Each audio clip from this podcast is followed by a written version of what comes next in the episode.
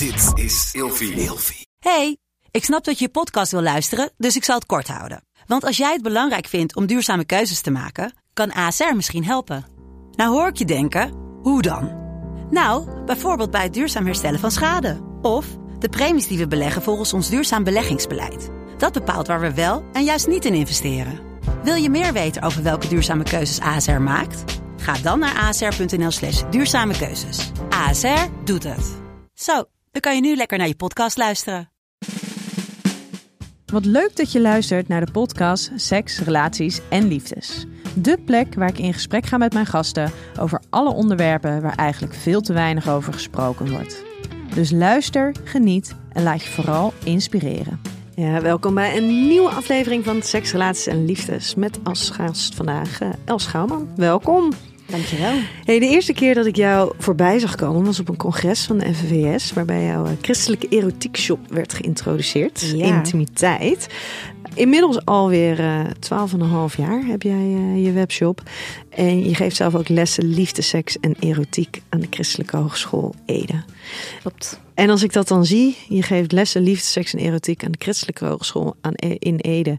Denk twee dingen. Hoe tof dat daar aandacht voor is.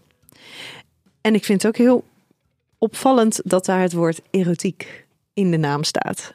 Ja. Heb jij die zelf verzonnen of is die vanuit de school? Uh... Nee, die is vanuit de school uh, verzonnen inderdaad. Ja. Ik denk dat deze minor al misschien al wel tien jaar al bestaat. Um, en heeft volgens mij ook altijd al zo geheten. Zullen hem, uh, inmiddels willen ze hem de minor Els noemen. dus toch gewoon de namen, de volgorde wijzigen. Um, maar al deze onderwerpen die komen aan bod. En um, het heel tof is dat studenten vanuit de hogeschool die uh, melden zich hiervoor aan, maar ook mensen of studenten van buiten de hogeschool. Dus dan uh, betekent dat je uh, echt wel christelijke studenten in de, les hebt zitten, met ook wel wat zwaardere achtergrond. En studenten die geen christelijke achtergrond hebben. En dat is echt, dat super tof. Ja, maar is dat niet soms, of misschien is dat een volledige aanname, ook soms wel lastig verenigbaar met elkaar? Nee, juist helemaal niet. Um, ik vind dat het elkaar super mooi aanvult. Ook hoe de minor is opgebouwd. Um, studenten beginnen echt heel erg met, te kijken van... hé, hey, waar kom ik eigenlijk vandaan? En um, ik denk dat een christelijke opvoeding een behoorlijke stempel uh, drukt... op je seksuele beleving of je kijk op seksualiteit. En studenten met geen, niet een christelijke achtergrond is dat anders bij... Um, zijn denk ik soms ook wel opgevoed met een stukje taboe en schaamte. Um, maar ik denk dat ze juist dat ze elkaar echt enorm aanvullen met hun verhalen. Ja. En gebeurt het, gebeurt het daarin ook wel eens? Um, ik heb zelf ook best wel wat les gegeven. En dan bijvoorbeeld ook aan heel veel islamitische jongeren. En daar zag je nog wel eens dat de informatie die ik hen wilde meegeven, mm. dat, dat, nee, dat ze daar nog nooit van hadden gehoord. Um, dat ze daar ook niet altijd over wilden horen. Um, nou, je moet je wel bedenken dat deze studenten die kiezen echt heel bewust voor deze minor. Um, dus ze willen dan ook echt wel heel graag dit onderwerp aangaan. En dat kan zijn vanuit reden omdat ze bijvoorbeeld in het werkveld met mensen aan de slag moeten, of met het thema of met jongeren gaan werken. En dat, dat ze gewoon eerst heel graag zelf willen weten van hey, hoe sta ik hier eigenlijk in? Ik wil hier, ik wil hier graag meer over leren. Um, dus de meeste studenten zijn echt super gemotiveerd. Uh, we hebben ook wel veel studenten vanuit de theologieopleiding die natuurlijk vanuit een um, pastorale gesprekken ook wel hierover gesprekken moeten hebben met mensen. Dus um, wat ik vooral zie is dat deze minor is heel erg. Ze leren heel veel, maar ze gaan ook wel heel erg op zelf op ontdekking. Ja, misschien juist wel ook omdat ze niet altijd die informatie zelf hebben meegekregen. Ja. Ja, ja. ja mooi. Hey, en wat is het toch dat seksualiteit voor jou zo interessant maakt? Uh, ja, ik vind het een super tof thema. En uh, op weg hierheen zat ik er weer over na te denken. Oh, wat, wat, wat is het inderdaad geweest? Ik denk dat ik altijd wel heel erg nieuwsgierig ben geweest naar dit thema. Mocht het? Um, Want jij komt nee. zelf ook uit een christelijk gezin. Ja, ik kom zelf uit een christelijk gezin. En eigenlijk werd er bij ons thuis weinig gepraat over uh, seks. Um, ik kan me ook niet herinneren dat ik echt seksuele voorlichting heb gehad van mijn moeder. Um, ik was op een gegeven moment bereikte ik een bepaalde leeftijd en ik 11 tot 12 jaar was. En toen lag er opeens een boekje op mijn bed. En ik ging dat boekje lezen en ik, schrok eigenlijk heel erg. Ik dacht van wat is hier aan de hand? Uh, een voorbeeld te noemen. Ik, ik las iets over schaamhaar en toen ging ik mijn eigen lichaam bekijken. En toen dacht ik, hè, maar wacht even, dat heb ik ook. Dus ik was ook helemaal niet heel erg bewust van, van welke veranderingen ik zelf eigenlijk aan het eh, doorgaan was. En mijn moeder die nodigde me wel uit na het lezen van het boekje. Zo van, joh, als je daar vragen over hebt, dan mag je komen. Maar ja, weet je, als al het onderwerp helemaal thuis niet wordt besproken, dan, dan doe je dat niet zo snel. Dus ik weet nog wel dat ik wat vragen aan mijn zus heb gesteld.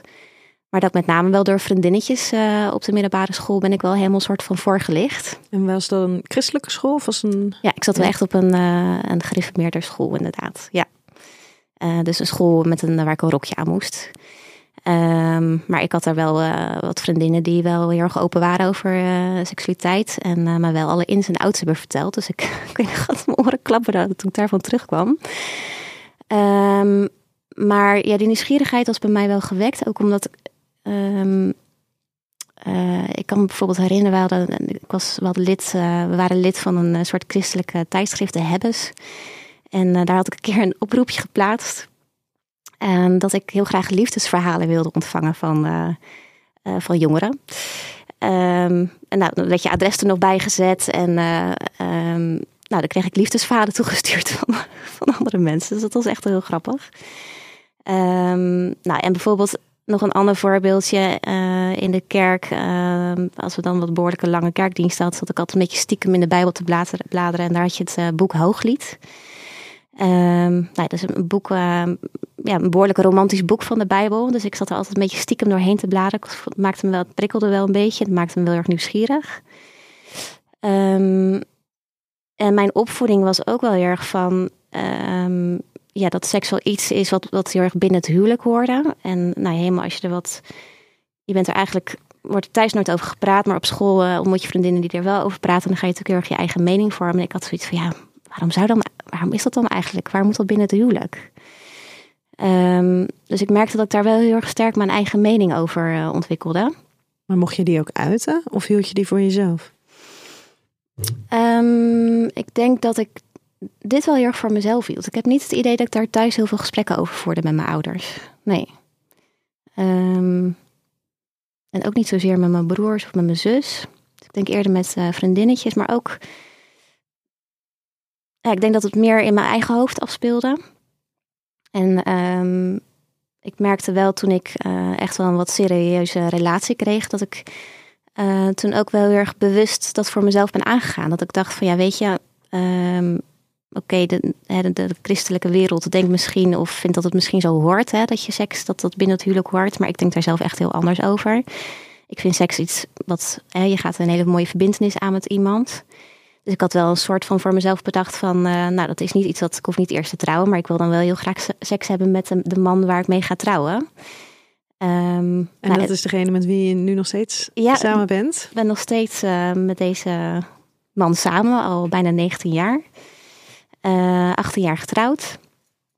En um, nou, dus wij gingen dat ook heel erg bewust aan. Dus uh, wij gingen samen heel erg mooi die ontdekking aan. Wij kozen ook heel erg bewust de avond uit dat wij met elkaar gingen vrijen.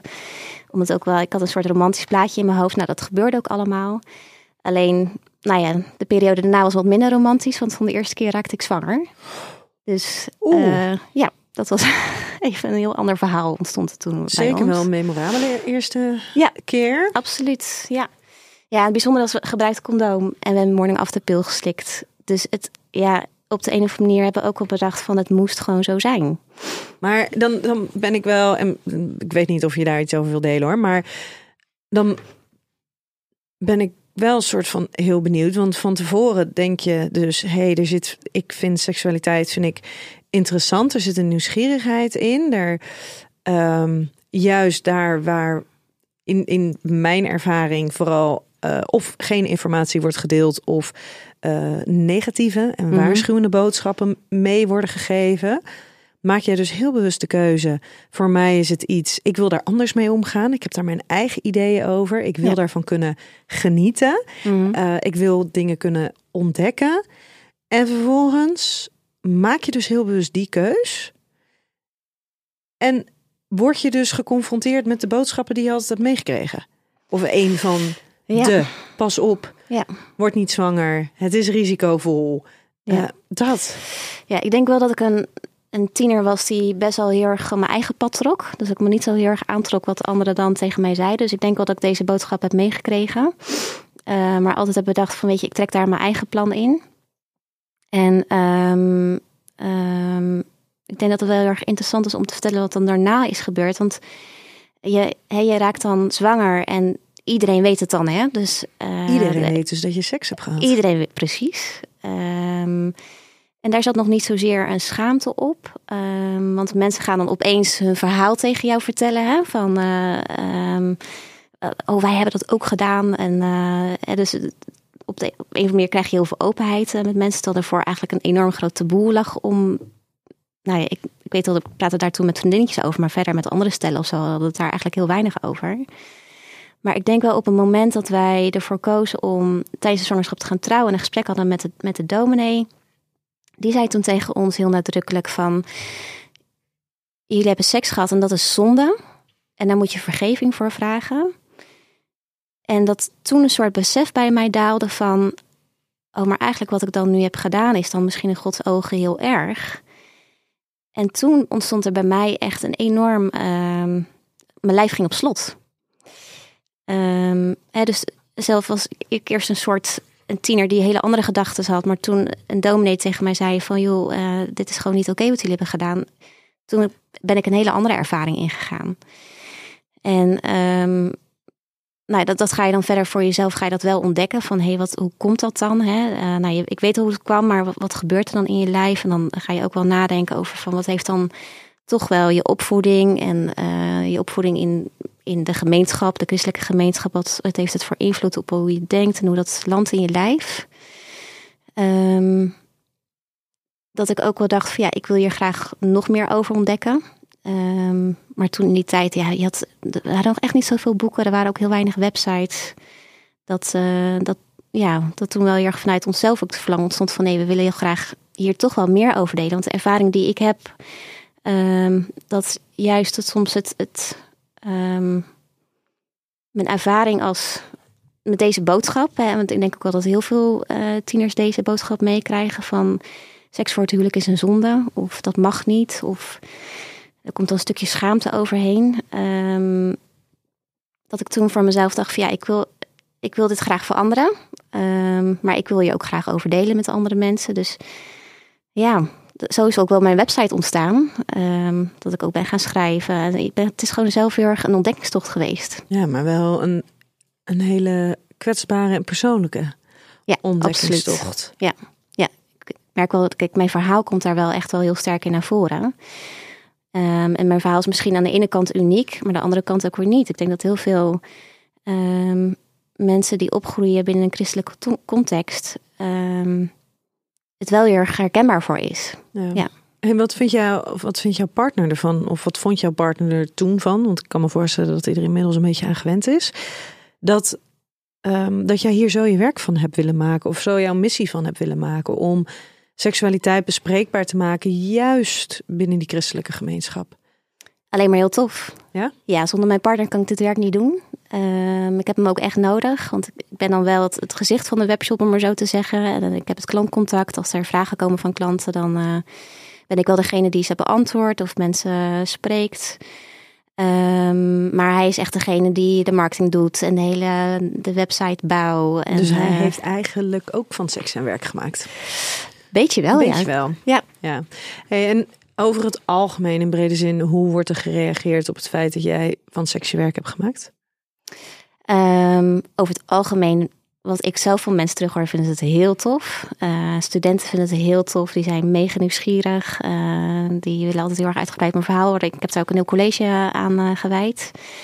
Um, en het toffe is, is dat je doordat je zelf zo open bent, zo open je voor eigen verhaal deelt, dat mensen ook wel echt met jou sneller eerder persoonlijk ook durven te zijn en eigen verhaal durven te delen.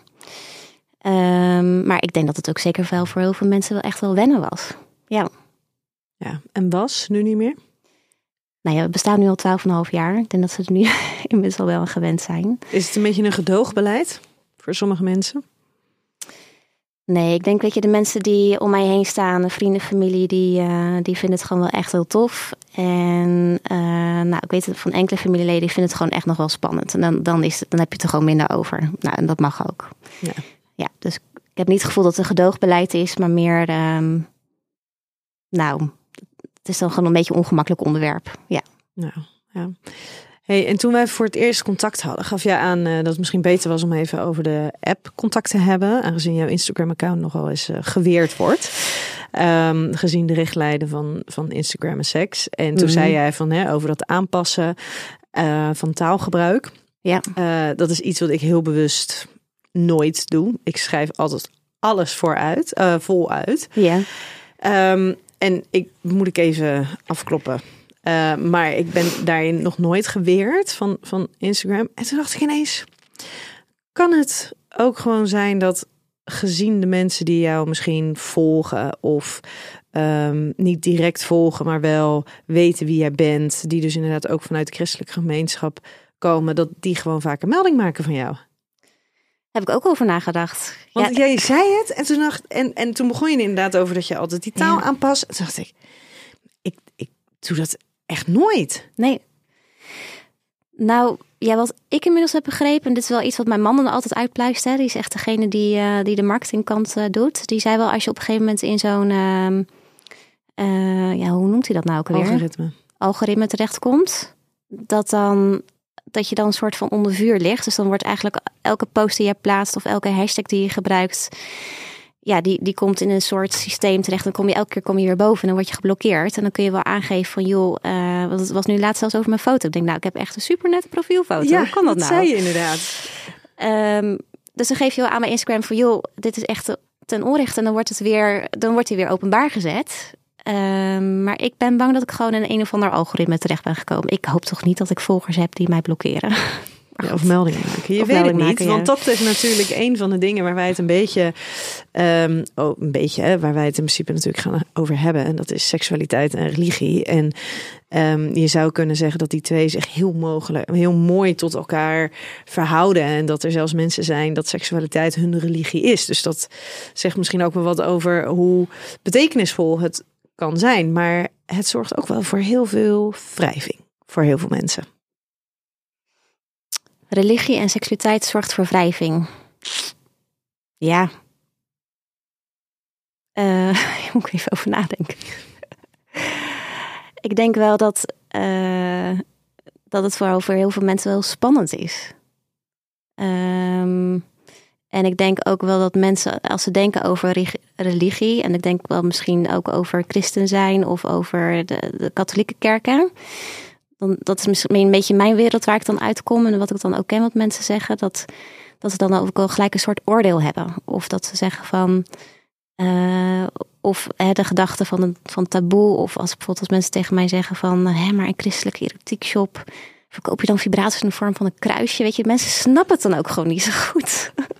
Oh, dat is ook wel. Uh, dat, ja, maar dan heeft diegene het ook niet helemaal begrepen, denk ik hoor. Als dat nee. de vraag is die je dan stelt. Nee, nee, dus um, ja, het, het, ik denk dat het schuurt. En aan de andere kant probeer ik wel juist vanuit mijn uh, werk uh, ook wel te laten zien dat het ook echt anders kan.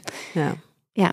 ik weet nog wel, mijn, uh, ik heb een tante die is, dan moet ik het goed zeggen, maar die is, die is zeer praktiserend in het geloof.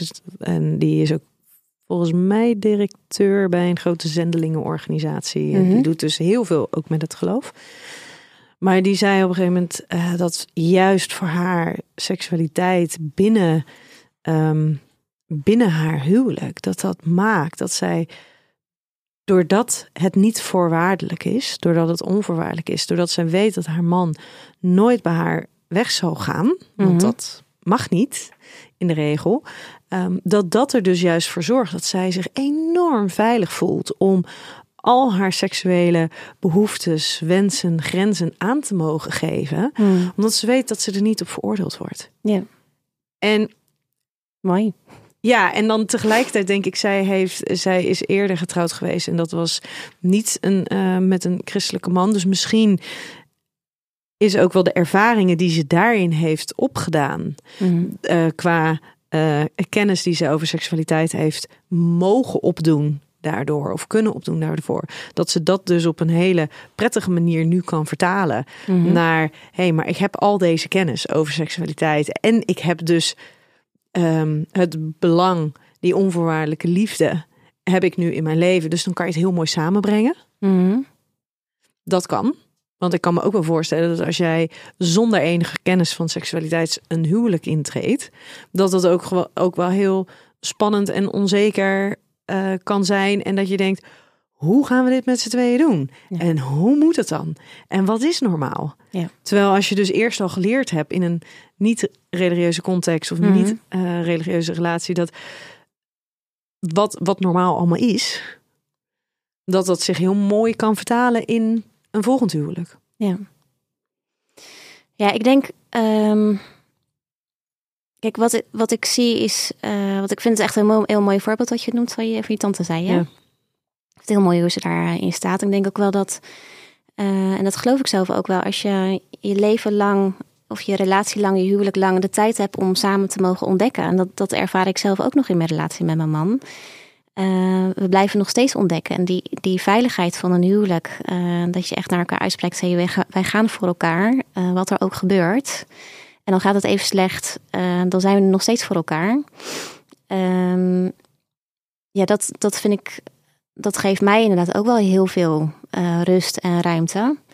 Ehm, terwijl ik ook wel denk van ja, het, stel je voor je bent niet getrouwd, dan zou dat ook prima kunnen. Ehm, ik denk dat, dat een, een mens als christen is niet zozeer anders dan een mens die niet gelooft. Ik denk dat in die zin allemaal wel hetzelfde zijn. Alleen dat misschien vanuit een bepaalde normen en waarden eh, dat je anders je leven invult. Ja. Ja. ja. En als je dan dus inderdaad die onvoorwaardelijkheid en ehm, eh, die eeuwige verbinding aangaat door het huwelijk. Ik denk dat dat iets is wat je wel sterker ziet. Eh, als je eenmaal trouwt, dan blijf je gewoon met diegene en scheiden is geen optie. Ik denk dat dat wel natuurlijk iets is wat je meer ehm, bij christelijke mensen ziet dan bij niet-christelijke mensen. Ja, dat denk ik wel. Ehm, maar ook christenen scheiden ook. Ja, Dus het ja. komt ook genoeg voor. We zien het ook genoeg in onze omgeving. Ja, maar dat is Dus, natuurlijk eh, tegenwoordig, denk ik, meer dan dat dat 30 jaar geleden was. Ja. En ehm, de lading en de betekenis die het heeft vervolgens. De, de schaamte, het ongemak, Mhm. eh, het gevoel van falen, dat dat misschien nog wel iets groter is. Iets beladener. Ja, dat zou kunnen. Ook omdat je misschien ook wel juist in een gemeenschap zit waarin dat eigenlijk gewoon ook gewoon een soort van nou dan is. Ehm, en hangt ook wel heel erg af van de kerkelijke gemeenschap waar je in zit. Hè? Dus dat, eh, dat moet ik ook wel eerlijk zeggen. Er, zit zoveel verschil ook weer in hoe christenen hun geloof beleven. Ik denk wat, wat ik met name zie ehm, en ook wel hoor van veel christenen die bijvoorbeeld mij benaderen, die dan ook echt wel, die zijn gewoon heel erg zoekend van, hé, hey, maar wat, ehm, als ik zie wat, wat zou nou het verschil zijn tussen christenen en niet-christenen, dat christenen ook gewoon heel erg zoeken van wat, wat mag nou eigenlijk binnen een huwelijk? Of, hè, en ook op het gebied van seks. Dus dat, ehm, daar ben ik soms ook wel verbaasd over. Dat ik denk van, ik snap, hè, ik vind de Bijbel ook soms echt wel een super complex, ingewikkeld boek. Kan ik ook zelf ook altijd niet heel goed uitleggen. Ik zei ook al vooraf, ik ben geen, eh, ben geen theolo- theoloog tegen jou. Ehm, ehm, dus ik denk wel dat mensen die zien de Bijbel wel als een leidraad voor hun leven. Maar de andere kant is de Bijbel niet zo heel erg expliciet over van hoe je nou seks mag beleven. Ehm, dus dat, dat mensen ook wel een soort van dan bij mij vragen van hé, maar ja, wat mag dan nou? Ja. Ja, dus dat vind ik ook wel een, eh, een opvallende. En ook wel weer een hele mooie dat je mensen daar wel weer, weer bij kan helpen en bij kan adviseren. Ja, Ja. Nou ja, en dat is, we gaan straks nog eens eventjes over de, eh, ook inderdaad een stukje over de Bijbel, dan wel het geloof, eh, interpretatie van het geloof. Want dat, ik was bezig met mijn boek en toen ging het over niet-monogamie Mhm. en een stuk geschiedenis daarvan. En toen kwam ik dus inderdaad tegen dat de Bijbel niet-monogamie helemaal niet ehm, afwijst. Sterker nog, dat dat een hele lange tijd een manier was om eh, eh, vrouwen ehm, te beschermen. Mhm. En toen, en toen las ik dat en dat vond ik, dat vond ik dan zo bijzonder. Terwijl inderdaad de interpretatie, ze geven de voorkeur aan, Mhm. monogamie. eh, maar ze wijzen niet-monogamie niet af. Oké. Ja, Nou, dit is dus Kijk, ik ken wel de verhalen uit het Oude Testament. Hè. De Salomo is bijvoorbeeld zo'n Ja, voorbeeld. nou, die bijvoorbeeld, er zijn tal van voorbeelden van mannen. honderden vrouwen had. Ja, Eh, ja, dus daarom vind ik, ook, vind dat ook wel complex. Ik vind dat echt lastig. ja, nou, ik Ja. heb het dus, omdat ik het dus zo fascinerend vond. Ik heb het opgenomen in mijn boek. Ik kan het straks wel eventjes aan je laten zien. Maar dat staat daar dan. En dat vind ik dan zo bijzonder. Hoe daar dus, hoe die interpretaties van het geloof, van dingen die daar geschreven zijn, Ja. hoe die zo verschillen per mensen. Dat zie je natuurlijk ook al in dat er eh, kerken zijn die ehm, eh, zich dan wel openstellen voor eh, homoseksuele mensen. Ehm, en, en dat, dat je daarin ook al de interpretatie van de verschillende dingen die geschreven zijn in, in de Bijbel, Mhm. dat die door twee verschillende voorgangers kerk zo anders geïnterpreteerd kunnen Ja. worden. Waardoor bij de ene kerk zeggen ze, tuurlijk ben je welkom. Ja. Alsjeblieft, kom verder. Ja. Heb uw laas- naaste lief. En Mhm. dat, terwijl in de andere kerk, dit mag niet. Ja. Ik kan gewoon niet, punt. Ja. Geen gesprek over mogelijk. Ja. Heel bijzonder hoe dat, hoe dat werkt. Ja. Ja. Hey, ik heb eh, gevraagd aan jou om vijf woorden te bedenken die voor jou gaan over seks, relaties en liefdes. En welke zijn dat geworden? Ja, nou uiteraard op één staat eh, intimiteit. Eh, we hebben ook niet voor niks onze webshop zo genoemd. Ehm, verbinding. Eh, trouw. Maar ook experimenteren. En ja, eigenlijk een combinatiewoord nog. Dat zijn er dan zes. Spanning en geborgenheid. Oké. Dan ben ik benieuwd, want jij zegt trouw, maar ook experimenteren. Mhm. Daarmee zou je kunnen horen, die twee kunnen niet samengaan. Het is maar net hoe je het invult inderdaad. Ja, Ehm, en vervolgens spanning en geborgenheid. Ja. Kan je die eens uitleggen? Zeg maar eerst de trouw, maar ook experimenteren. Ja, de trouw zit hem voor mij. ehm want ik, ik betrek hem altijd heel vaak op mezelf. Hè. Ehm, eh, ik heb dat echt nodig dat mijn partner trouw is aan mij. eh, dat we trouw zijn ook aan elkaar. En wat is Eh, trouw zijn dan? mm, ja, dat zit hem ook in verbinding. In, in dat we voor elkaar gaan. In dat we getrouwd zijn. In eh, dat we samen zijn. dat we ons op elkaar richten. Nou, dat we niet vreemd gaan. dat zit erin. En het experimenteren zit er misschien ook wel in. Is ehm, juist het samen ontdekken ehm, in de seksuele relatie. Dat je nieuwe dingen ingaat. En dat binnen je relatie. Binnen, de, binnen trouw zijn aan elkaar. Dus exper- experimenteren kan natuurlijk allerlei vlakken. Ehm, maar ik denk dat het... als jij blijft investeren in je seksuele relatie naar elkaar, ehm, mag dat ook zijn dat je nieuwe dingen samen ontdekt. En dat kan bijvoorbeeld door het gebruik van een speeltje zijn, of dat je een keer eh, eens een keer nieuw seks aan je standje probeert, of eh, je gaat samen leuk spel doen voor twee. Of... Dus daar zit voor mij het experimenteren in, omdat ik wel denk van als je blijft ontdekken samen op dat gebied, eh, dat dat echt zoveel plezier geeft in je huwelijk, in je relatie, in de liefde naar elkaar. Dat je gewoon ook na 18 jaar huwelijk nog steeds ontdekt van... oh wauw, eh, dit is nieuw voor mij en dit vind ik eigenlijk heel tof. Dat hebben we samen nog nooit gedaan. Ja. En hoe hou- verhouden die spanning en geborgenheid zich dan tot elkaar? Nou, ik denk, eh, dat heeft denk ik ook wel hiermee te maken... is dat eh, de geborgenheid die ik voel bij mijn partner... dat ik me gewoon heel erg verbonden met hem voel... maar dat ik me ook heel veilig bij hem voel. Ehm, en dat hebben we ook echt in, de, in al die jaren moeten ontdekken... Ehm, dat was bij mij ook in het begin echt helemaal niet zo. Maar ik voel mij nu echt zo ontzettend geborgen bij hem. Dat ik me zo geliefd weet. Dat ik weet dat hij helemaal voor mij gaat. Ehm, dat we super veel van elkaar houden. Maar dat je, dat je daardoor ook. eh, dus, dus dat stukje, hè, dus dat, dat maakt mij gewoon helemaal fijn en gelukkig in ons huwelijk.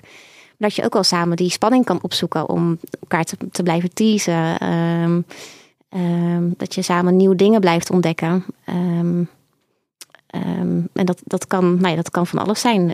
Om bijvoorbeeld eh, een, een voorbeeld te noemen is... waar we de laatste tijd heel, erg mee bezig zijn... is bijvoorbeeld rondom fantasieën. Ik, ik heb echt moeten ontdekken van de fantasieën die jij hebt... eh, dat dat oké is dat je fantasieën hebt. Uh, maar dat het bijvoorbeeld ook heel erg leuk is om dat samen te delen. Nou, dat is bijvoorbeeld een, een, nieuw iets waar we samen mee bezig zijn. En dat is een beetje die spanning die je dan weer opzoekt. Ja, ja. ja. leuk. Hey, ik heb vijf kutkeuzes voor jou. Dus je moet kiezen. Intimiteit of seksualiteit?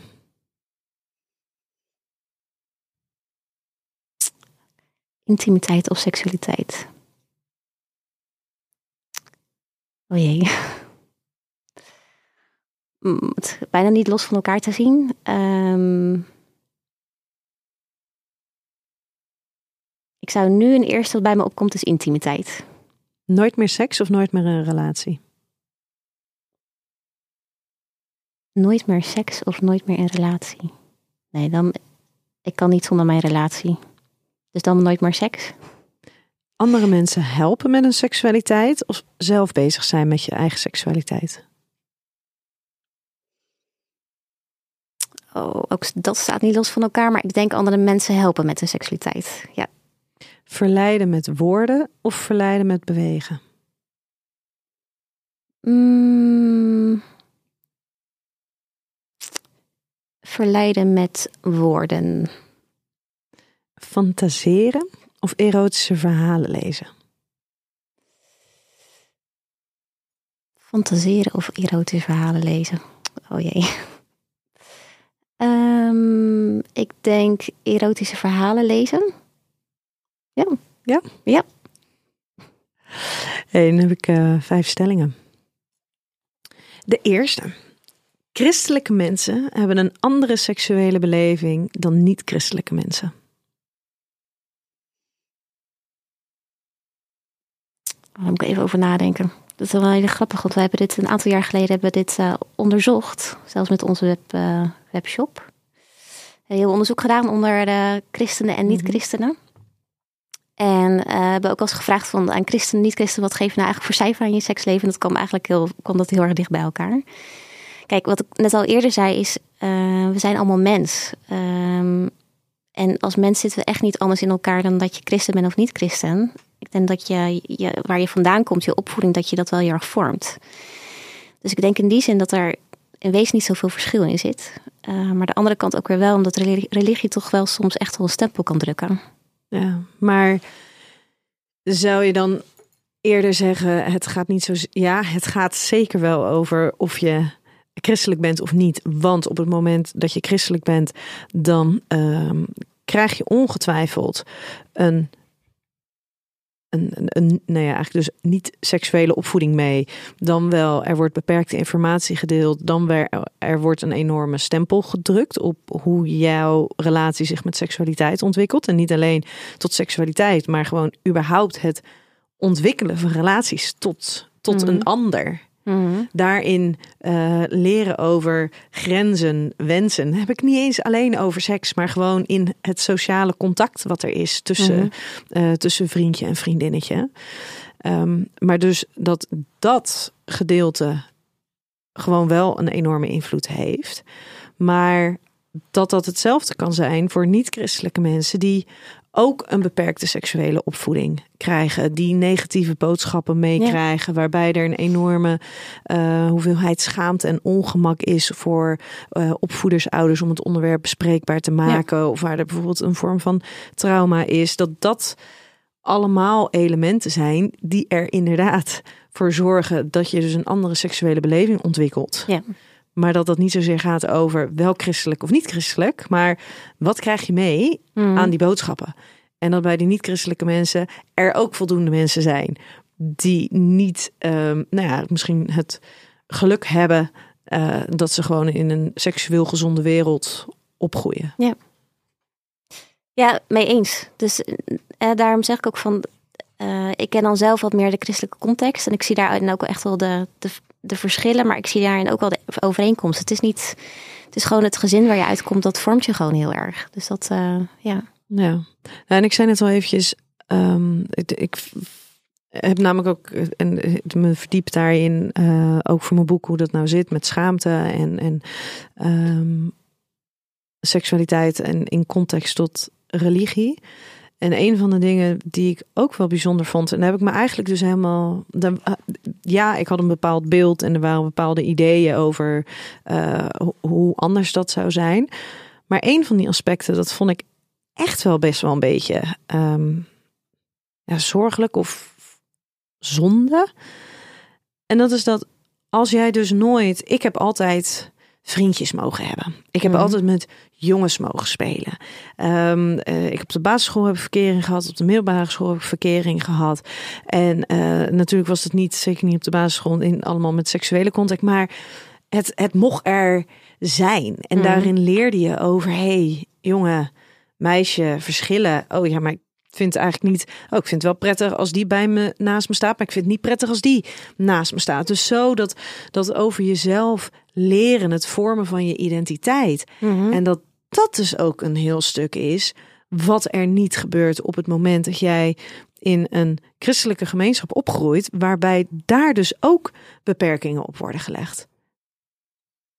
En dat ja, ik, kan me, kan me voorstellen dat je dat bent tegengekomen. Ik kan ben bijna niet voorstellen dat het is niet typerend christelijk. Dus ik denk dat. Nou ja, dat... of in ieder geval vanuit een vanuit religieuze gemeenschappen. Ja, ja ik denk wel inderdaad vanuit wat echt wat zwaardere kringen, dat daar zeker wel onderscheid in wordt gemaakt, of dat daarvoor wordt gewaarschuwd. Of, uh, maar ik denk de christelijke context waar ik uitkom en waar ik me nu ook in beweeg, is ja, dat, dat mensen daar echt al wel echt heel anders in staan. Dus dat het helemaal niet meer zo gescheiden is of zo zwaar is. Of um, dat mensen niet over seks durven te praten met hun kinderen. Dus ik denk dat er echt wel een hele nieuwe generatie aan het ontstaan is die daar wel echt heel anders in staat. En is die generatie aan het ontstaan omdat ze zelf merken um, dat ze er last van hebben gehad? Um, dat ook. Maar ik denk ook dat de hele maatschappij verandert. Dus we zijn natuurlijk in een, in een land waar veel meer. waar zoveel vrijheid is. We mogen over alles praten. En dat je ook daaruit. Uh, nou, dat, dat neem je mee. Dus. Um, dus ik denk, ja, aan de ene kant je, je, christelijke context, je gemeenschap waar je in opgroeit, kan natuurlijk echt een stempel drukken, maar dat er ook wel, um, ja, je, je bent ook gewoon uh, goed opgeleid. Hè? Je krijgt je kennis mee vanuit school. Uh, dus dat heeft ook gewoon invloed op.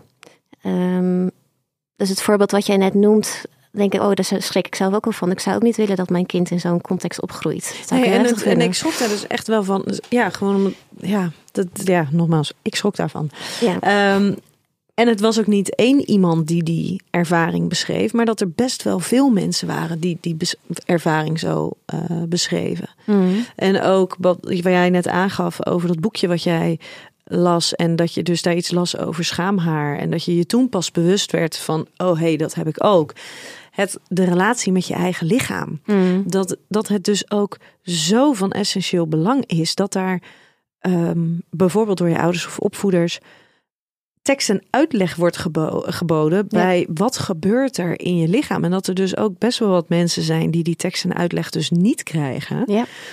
En dus echt gaan walgen van hun lichaam die stemmingskracht te krijgen mhm. doordat hun lichaam aan het veranderen is. En ze, ze zijn zich niet bewust wat daar gebeurt. Jongens die ineens elke ochtend wakker worden met een erectie mhm. en dan bang zijn van oh god, maar oh, sorry, uh, van oh maar de, de, de duivel kijkt nu mee en die ziet het nu. En dit mag niet. Ja, ik ken er verhalen ook, absoluut. En ja, die afwijzing. Ja. Ja, dat vind, ik, heel heftig. Uh, en dus ook niet, niet voor niks dat ik ook zo'n webshop ben begonnen. En ook met een blog daarbij om uitleg te geven dat seks niet bedoeld is om. Uh, hè, dat, je, dat je niet van je lichaam mag genieten. Of hè, ik, denk ook juist, het begint zo bij de opvoeding. Uh, maar nogmaals, ik kan ik hou dat verhaal wel echt heel erg bij mezelf. Omdat ik gewoon vanuit mezelf praat. En vanuit mijn eigen beleving. Hoe ik dat, uh, hoe ik mijn kinderen daar opvoed. En ja, ik ken er verhalen. Um, en de ene kant vind ik het echt jammer dat dat gebeurt. Want ik hoop echt dat er nog zoveel meer openheid komt. En dat is ook echt wel waar ik voor ga. Um, um, maar ja, het, het, is ja, helaas bij christelijke gezinnen is dat zo, maar bij islamitische gezinnen is het ook zo. En allerlei religies heb je gewoon dat er echt een enorm taboe ligt. En dat kinderen zo andere opvoeding daarin krijgen. Ehm, maar wat je net ook noemt, ook niet-christenen. Die, ja, weet je, dus het, is, het hangt gewoon zo van je opvoeding af wat je meekrijgt. Uh, en uit welke cultuur je komt, vanuit welk geloof. Dus ik denk dat overal gebeuren dingen die gewoon niet goed zijn. Ja. Nee. ja. De interpretatie van wat er in het geloof over seksualiteit wordt gevonden, zorgt juist voor seksuele problemen. Kun je die nog één keer herhalen? De interpretatie van wat er in het geloof over seksualiteit wordt gevonden, zorgt juist voor seksuele problemen. Door bijvoorbeeld de interpretatie van de Bijbel. Ehm, ja, ja en nee. Ehm, ik moet gewoon heel erg denk, zelf denken aan ehm, nou, gesprekken die je hebt met mensen. Hè? Dus dat als het bijvoorbeeld gaat om het genieten van seks. zeker richting vrouwen. Dat, dat ze dan denken van hé, hey, ik moet voor mijn man beschikbaar zijn. Hij kan dan wel een orgasme krijgen en ik niet. Of dat ze het niet zelf niet eens weten. Dus dan kan inderdaad zo zijn dat religie en de christelijke opvoeding dan, of de Bijbel, interpretatie van de Bijbel, dan zeker wel een stempel drukt. Uh, maar nogmaals, ik denk dat mensen dan zo echt ontzettend zoekend zijn naar van wat mag dan wel of niet. Maar je zei het is ja en nee. Want ja, het, het, kan ervoor zorgen omdat mensen dus inderdaad op basis van interpretatie van de Bijbel. Um, dus inderdaad denken dat ze beschikbaar moeten zijn, wel zijn orgasme centraal stellen, maar niet eens weten dat ze zelf ook een orgasme kunnen krijgen. Ja. ja. Ja, ook. Kijk, omdat. Kijk, voor sommige mensen wordt de Bijbel heel erg gezien als leidraad. En dan staat er eigenlijk heel erg weinig in, in de Bijbel over hoe je dit moet doen. Uh, dus het is vaak echt een ontdekkingstocht van stellen samen. Um, en juist als je zo bent opgevoed van er mag heel veel niet en dat krijg je mee en dan ga je uiteindelijk ga je relatie in en dan mag er opeens heel veel wel, maar wat mag er dan wel? Ja, dat is wel echt heel erg zoeken. Um, en ik hoop ook echt dat, dat mensen dan wel een zoektocht aangaan uh, en daar informatie over gaan inwinnen en bijvoorbeeld op mijn website gaan kijken om dan eens te lezen en te zien van hé, hey, wat, wat kan je dan wel samen ontdekken? Um, dus ja, ik, ik geloof wel zeker dat dat het wel een stempel kan drukken. Uh, maar de andere kant is denk ik ook wel een uitdaging voor mensen om het gewoon wel aan te gaan. Ja, als ze dat durven. Als ze durven, ja. Nou, dat wat het stuk uh, of het boeken van de Hooglied. Mm. Toch? Ja, Hooglied. Um, daar staan inderdaad allemaal citaten in. Dat ik heb daar op een gegeven moment een stuk vertaling van gekregen. Ja. En als je er dus op die manier dan naar, naar kijkt, ja, dan staat juist heel erg in omschreven: heb seks geniet. Ja. Weet je, verbind je tot de ander. Ja. Alleen dat is maar net even de, de betekenis die je eraan moet geven. Ja, de interpretatie. En dat is precies net als met de Bijbel. Ja, de interpretatie. Het is een en al interpretatie. Ja. ja. Nee, dus ik vond een, ik vind zelf altijd echt wel een heel mooi boek. En als je hem heel letterlijk neemt, als je hem heel letterlijk leest. Uh, nou, dan kan nog best wel inspirerend zijn. Terwijl het natuurlijk ook wel hele oude taal is. Hè? Dat begrijp ik niet verkeerd. Dus um, Um, maar daar is denk ik ook wel heel leuk dat, dat zo'n boek in de Bijbel is opgenomen. Dat ik daar, en zo geloof ik ook wel echt. Weet je, ik geloof God heeft de mens geschapen en daar is ook seks bij geschapen. Doordat een, een man en een vrouw zo mooi in elkaar passen, dat is toch heel tof. Ja, dat het anatomisch klopt. Dat het klopt, precies. Ja. ja.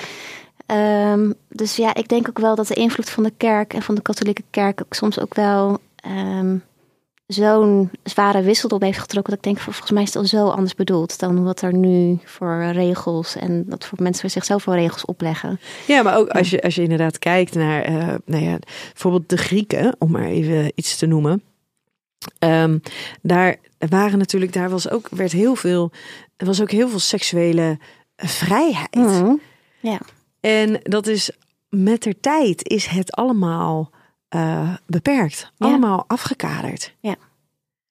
Als je kijkt naar hoe het vroeger wordt ervaren, in hoeverre we dan dingen kunnen, kunnen terugvinden in beelden, mm. in verhalen, dan is daar veel meer vrijheid. Ja, er was ook zeker meer vrijheid. Ja, ja dat dus, klopt. Dus dat is dan zo bijzonder. Hoe, ja.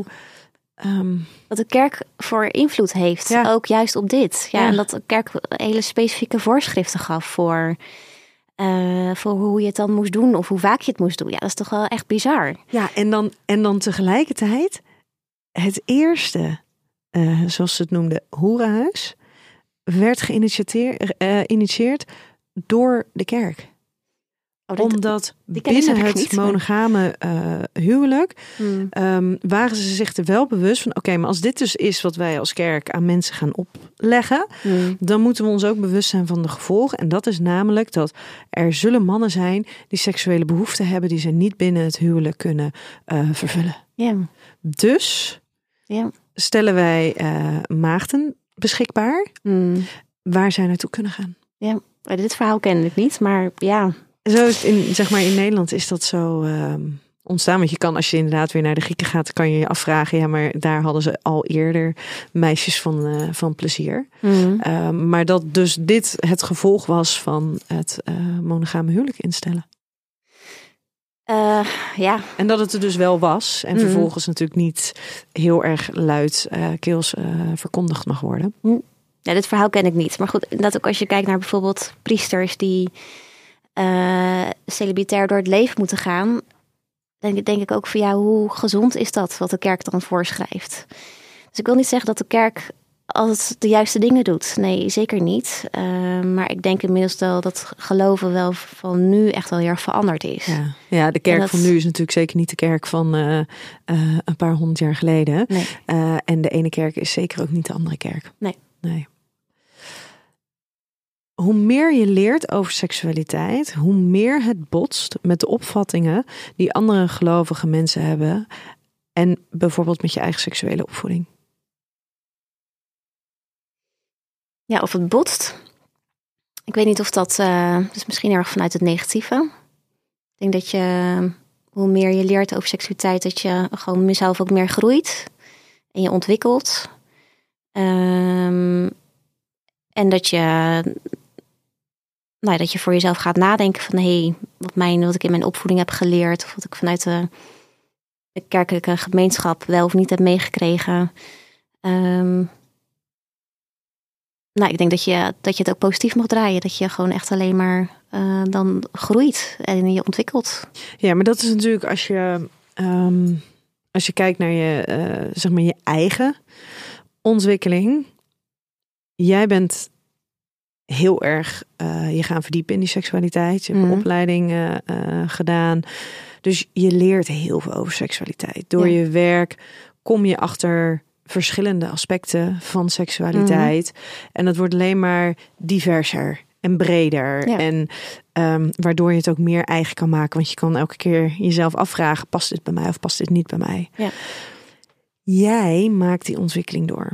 En als je het inderdaad afzet tegen je eigen seksuele eh, opvoeding, kan ik me voorstellen dat je dan zegt van ja, het is eigenlijk heel mooi dat je dit dus allemaal leert en daardoor heel erg kan groeien.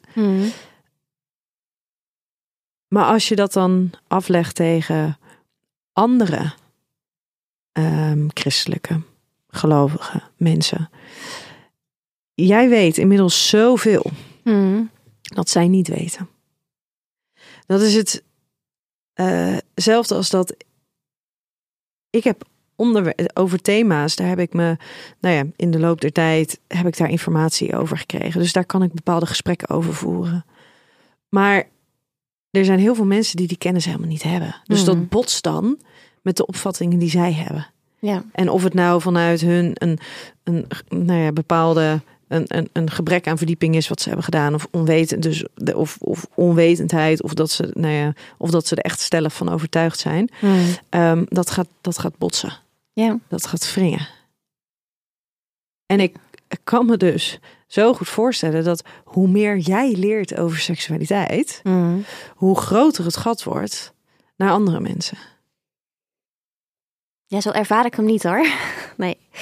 Ehm, nee, het, het geeft me alleen maar meer eh, energie om daarover te vertellen of over te schrijven. Ik ben wel, eh, ik schrijf liever dan dat ik eh, vertel. En natuurlijk met studenten vind ik dat echt super tof om te doen, maar ben ik veel, vooral veel in gesprek met studenten.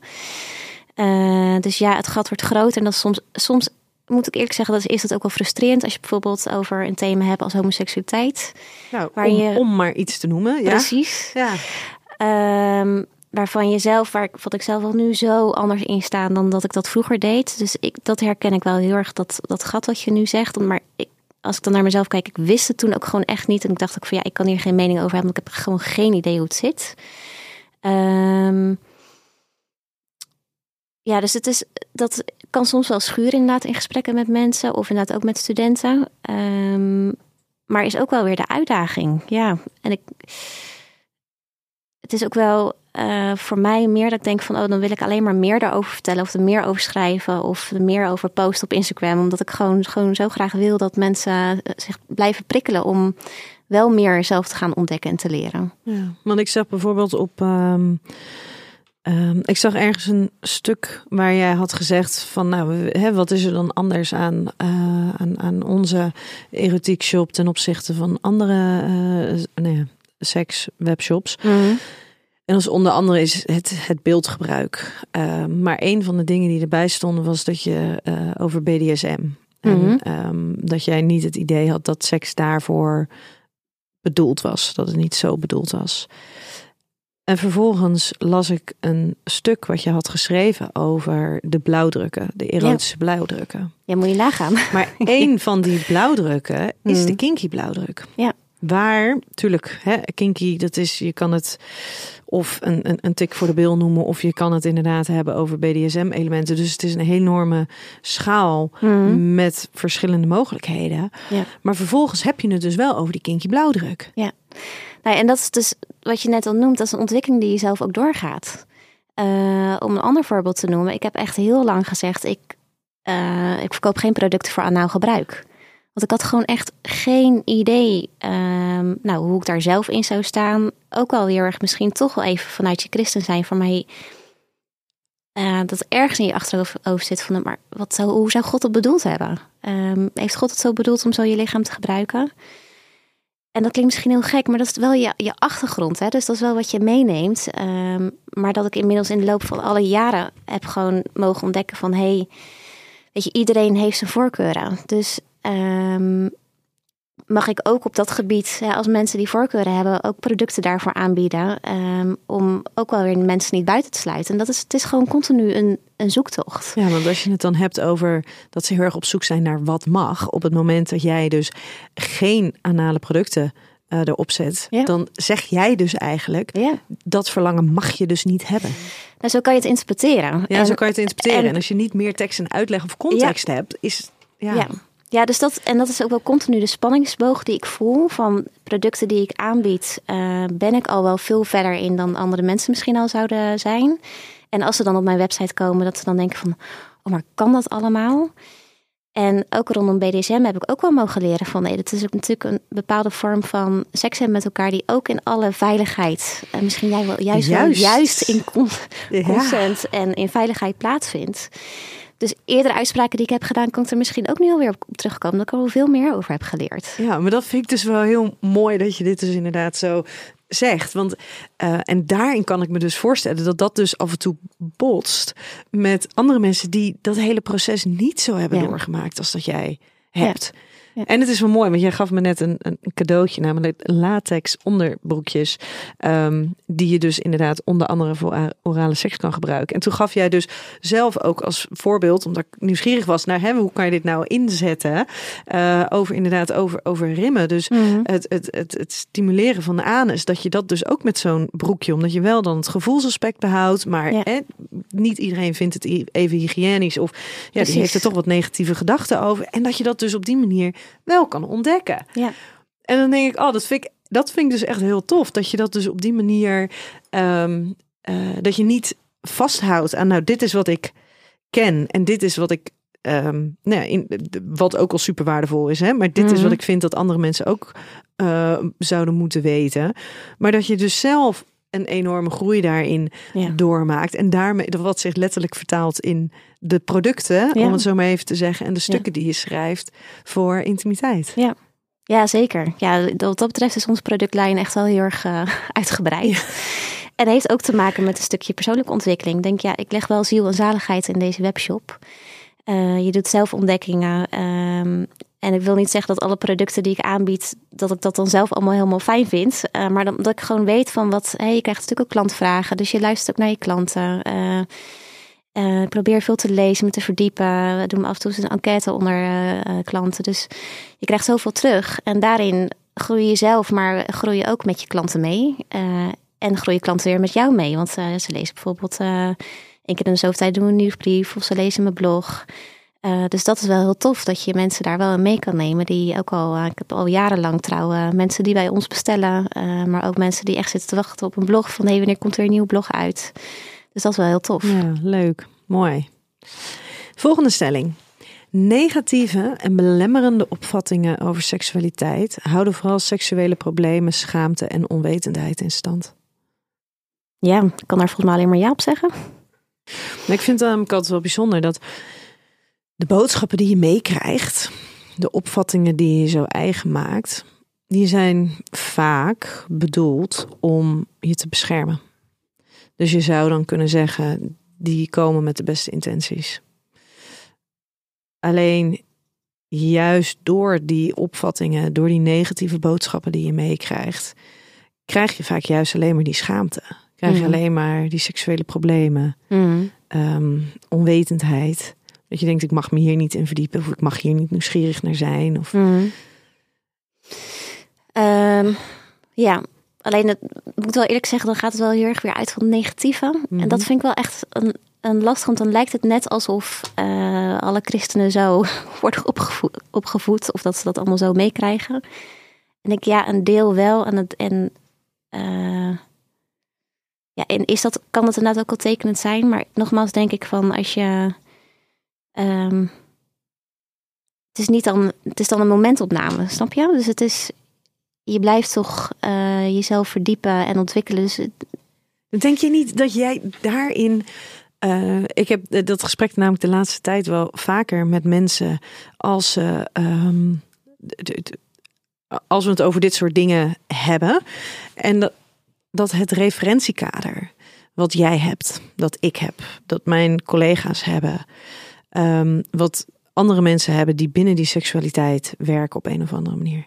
Ons referentiekader is zo anders. Want jij zegt, ja, maar ja, ja, dat is een momentopname waarbij er een beperkte hoeveelheid informatie of negatieve boodschappen worden opgebracht. Maar daarna ga je het toch zelf ontdekken. Mm. Maar, En een zoektocht aan en we naar de huisarts of naar een seksoloog. Als ja, je maar als je zegt- wist hoeveel mensen die ik spreek, die bij Mm. mij komen ehm, als cliënt met een religieuze achtergrond. Ja. En wat de impact daarvan is. ja. Het is nooit positief. Mm. Het is nooit positief. Nou ja, je, je behandelt natuurlijk ook mensen met problemen, dus dat is natuurlijk Ja, ook... dat is absoluut zo. Maar Ja. ehm, dat dat dus. eh, en dan is er, een, er is een hele grote groep die durft niet naar de huisarts. Er is een hele grote groep die denkt dit is normaal. Mm. Ehm, dus is het, niet, is het niet ontzettend mooi dat jij kan zeggen en geloven, ja, maar dan ga je toch op onderzoek uit. Mm. Dan ga je toch dingen proberen en ontdekken. Alleen de voorwaarden om dat te kunnen doen.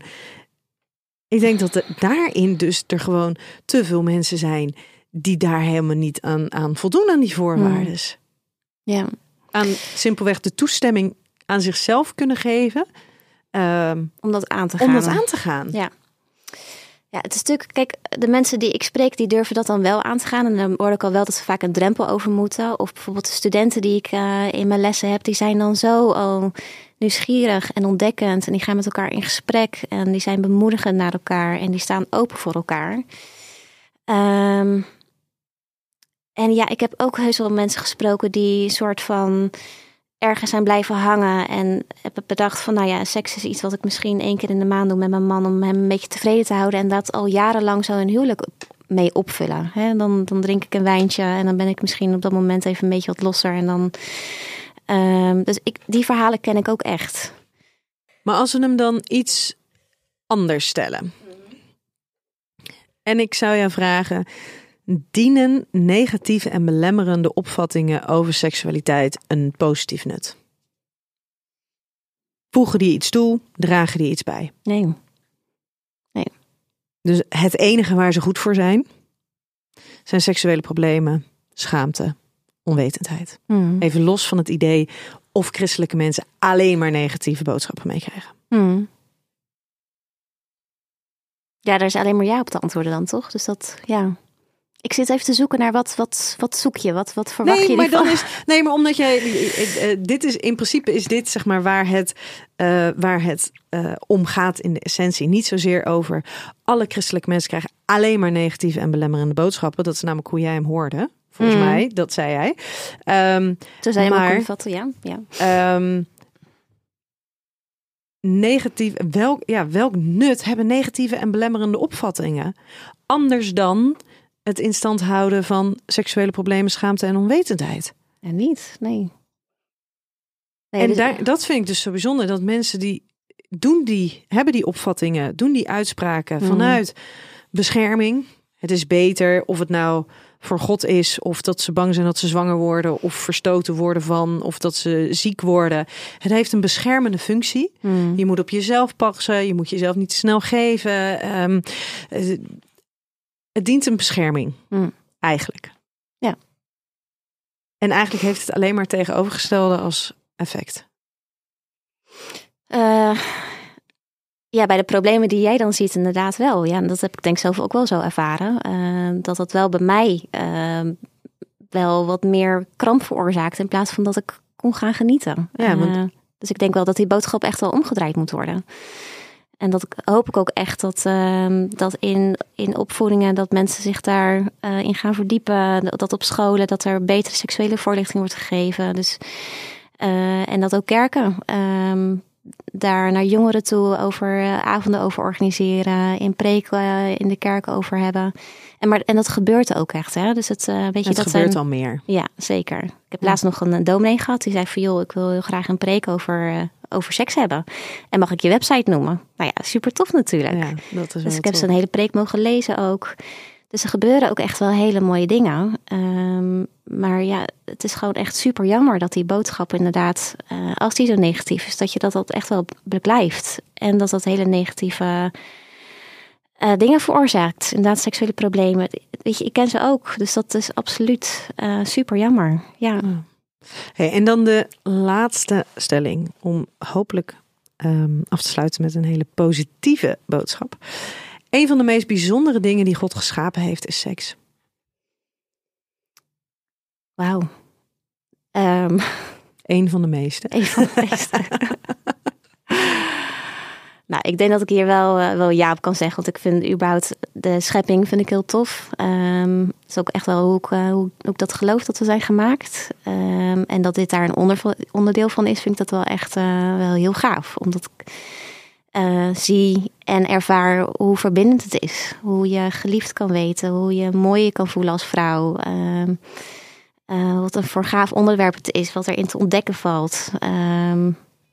Dus ik vind het wel heel tof eh, dat dit gemaakt is. Ja, Dat zeker. het letterlijk aan het begin van elk leven staat. Ook nog eens. Ja, Nou ja, daar moet ik een kleine kanttekening bij plaatsen. Maar over het algemeen, ehm, ja, wel. Eigenlijk wel bijzonder, hè? Ja. ja. Hey, ik ehm, wil jou heel erg bedanken dat jij hier eh, wilde zijn en voor dit gesprek. Ja, ik vind het, ik vind het echt oprecht een, elke keer weer een heel interessant gesprek. En ehm, ik denk dat het heel mooi is dat jij op een hele toegankelijke manier, dus voor heel veel mensen, zoveel informatie eh, de wereld inslingert ja. zodat ze dat op hun eigen manier ook kunnen, nou ja, kun- kunnen aangaan weer. Ja. ja. En dat betekent niet dat iedereen alles moet proberen. Het betekent niet dat iedereen alles maar fijn moet zijn. Maar het is wel heel fijn om in ieder geval de mogelijkheid te hebben om meer te weten en vervolgens te kunnen nagaan: hey, is dit iets waar ik iets mee wil? ja absoluut. Ja, dat is ook wel echt wat we ook wel tegen mensen zeggen. Van joh, weet je, je hoeft echt helemaal niks bij mij te kopen. Eh, en je kan het ook net zo goed in een andere webshop eh, kopen. Alleen wat ik wel hoop te bieden, dat mensen als ze op mijn website komen, dat ze zich ten eerste veilig voelen, maar dat ze dan ook samen het gesprek aan durven te gaan van hé, hey, dit wordt nu aangeboden, wat, hoe vind jij dat eigenlijk? En dat ze ook wel weer zo samen tot nieuwe inzichten komen. Dat ze inderdaad een informatie halen uit mijn blog of nieuwe tips, nieuwe ideeën om te doen. Dus ehm, ja, Ja, goed zo. Ik eh, wens jou heel veel succes daarmee. dankjewel. En lieve luisteraar, tot volgende keer bij een nieuwe aflevering van Seks, Relaties en Liefdes.